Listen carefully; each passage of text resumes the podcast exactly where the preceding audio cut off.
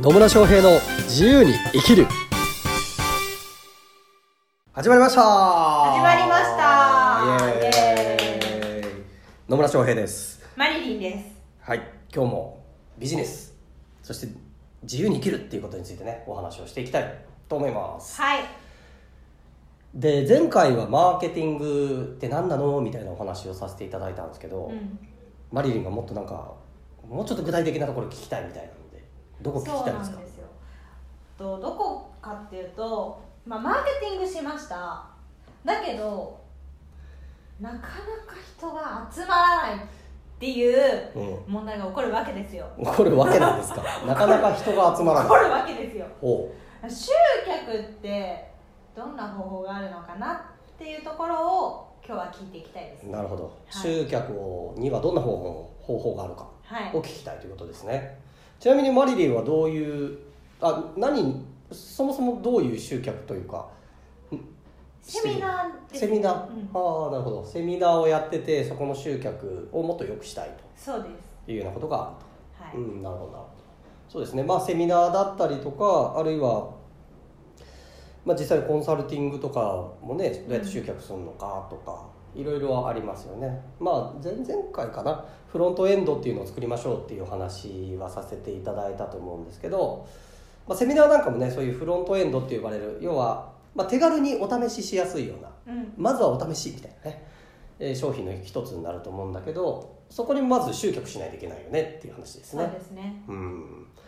集客ね。これも結構永遠の課題みたい本当に永遠の課題ですよあれは、なねだから私もね事業とかコンサルタント、まあ、コーチの方とかのビジネス構築のお手伝いさせていただいてる中で、一番聞かれるのがね集客手法どうやったらいいんですかみたいな。ことは結構聞かれます。そうですよね、うん。だって結局お客さんが集まらなければいくらマーケティングを回してたって商品が届かないわけですから。そうね、まあ、そもそもそのマーケティングがまずいんじゃないかっつうね。いう話にはなってくるんですけど、はい。まあまあ集客もねマーケティングの一部なので、えーうーんいろんな要素が絡んできますが集客をする上で一番重要なのは何だと思いますか、一番重要なのですか？うん、パッと思い浮かぶの言葉。言葉。おいいとこつきますね。はい。いいですね。素晴らしい。そう言葉重要ですよね。言重葉要ですね、同じものを提供していたとしてもうん、言葉が違ったら相手興味持つかどうか全然変わりますからね。そうですね。はい。はい。そうなんですよ。なんかね。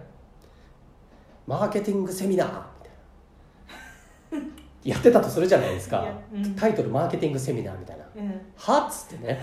なりますね、何のこっちゃみたいなことになるわけですよ。うん、でこれがね例えばこう営業経験がない人でもたった3時間で売り上げが上げられる方法を教えますセミナーみたいなんだったらおちょっとちょっといいかなみたいな、ね行ってみようと思いますよね。うん、うん。なので言葉っていうのはすごく重要になってきます。はい。でその言葉をどうするのかっていうところでまず考えてほしいのが結局相手は誰かなんですよ。うん。誰誰に向けての言葉なんですかっていう話ですね。そうですね。だターゲットとも言えますけどそのはい。ターゲット像が明確になってるかどうかっていう話なんですよ。でこう広く一般的な言葉使うとふわっとしちゃうんですよね。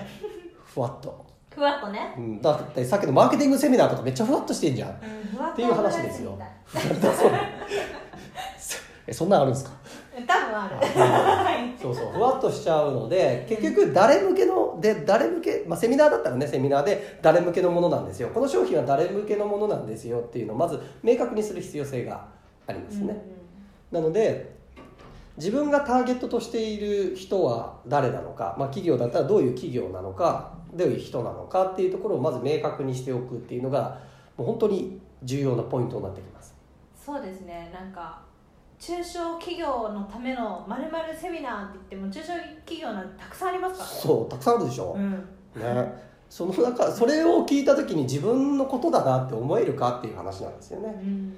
なのでまず明確なターゲット像を作るっていうのが一番重要です。そうですね。一番重要。でその上でじゃあターゲットが明確になりました。その上でじゃあその人たちに響く言葉は何なのかっていうふうに考えないといけないんですよ、うん。ね、あの売る側が伝えたいことを伝えるではなくてそれを聞いた側ですねまあ文字だったら見た側かもしれないですけど、うん。その聞いた側がその言葉に対してあ欲しいとかあちょっと興味あるって思ってもらえるような言葉が使えてるかどうかっていうのになります、うん。だから相手の立場に立ってうん、その人たちがどういう問題に悩んでいるかっていうところを想像しながらうん、文字を組み立てるっていうのが大事になってくるってことですね。そうですね。そうですそうです。結局ですね人は何が欲しいかっていうと例えば問題があったらそれ解決したいとか、欲しいものを手に入れたいとか、うん。っていうふうに自分がどうなれるのかとか何が手に入るのかにしか興味がないわけですよ、うんうんでこんな手法を教えますって言われてもじゃあその結果何が得られるのっていうところが分からなかったら何のこっちゃっていうふうになるわけですね。確かに。なんか明確になってないから結局行っても意味がないんじゃないかってうん。思いますね。行こうとまず思わない。そうですねなので例えばセミナーだったらこのセミナーに来てもらったらあこんなことで悩んでる人がこうなれますよっていうようなことをうん。それを集客する時の言葉として出しておく必要性があるっていうことになります。そうですね。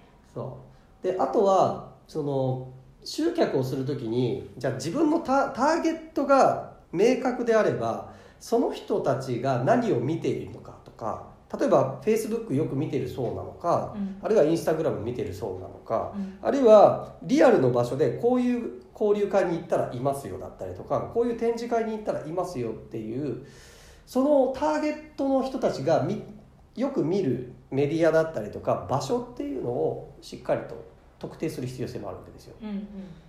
だってねなんか道端で「セミナーやります」っつったって「はっ?」つってなるわけじゃないですか。あなりますね。なりますよね、うん。なのでその自分がターゲットとしている人たちに届きやすい場所うん。メディアはどこなのかなっていうのを考えるっていうのが重要になってきます。そうですね。なので集客をする上でのポイントはまず自分のターゲットは誰なのか。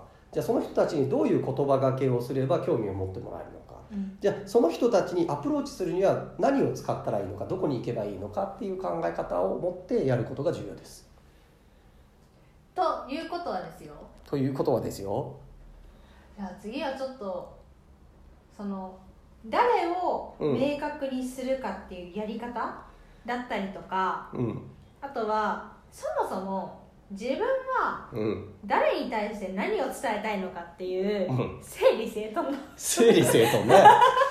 ね。ね。だからそこが本当重要なんですよ。俺うん。最初の頃にも言ったと思いますけどあの最初の頃ってこのポッドキャストのねうん。早い回で結局自分は何者なのかとか自分は何をしたいのかっていうところそこがないと誰を対象にするかっていうのを決めにくいですよね。そうですね。ミッションで決めちゃうとねなんかねふわってするんですよ。ミッションだとそう。だからミッションは持つことは素晴らしいし、うん。ミッション持つ方がいいです。うん。がそれをそのまま言ったらふわっとしちゃうので、うん。じゃあ具体的にどういう人だなのかっていうその具体化していくっていうところもすごく重要にはなってきます、うん。ね。幸せになれますセミナーみたいなね。何のこっちゃってなりますからね。ふわっとしててね。どういうこと？そうそうそうそうそう。ね。ミッションみんなを幸せにしたいっつって誰でも幸せになれるセミナーですみたいな。怪しいわ。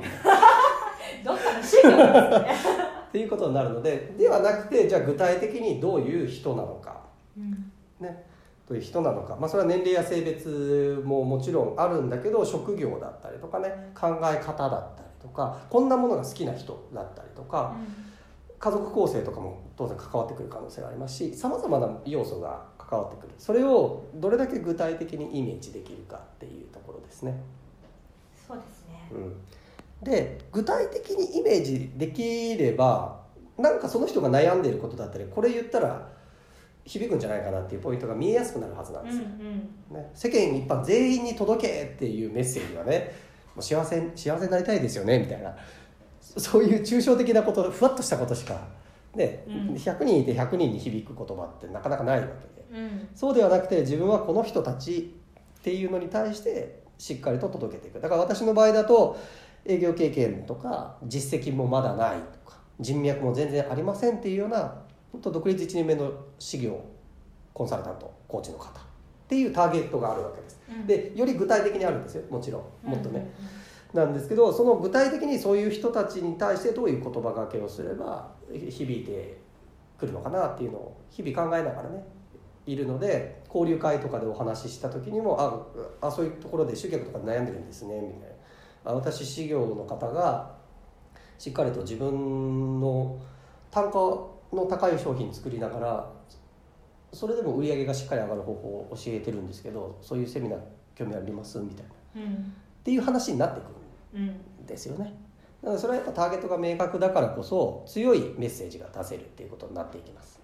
しああじゃあ、まあ、私の場合だとね修行だと修行の方ってどこに行ったら会えるのかなって言ったら結構交流会あったりとかうん。するので、その場所に行ってで私あ相手の話を聞きながら何悩んでるのかなあそれ私解決できますよっていう話をして、まあ、集客しているっていうようなこともあります。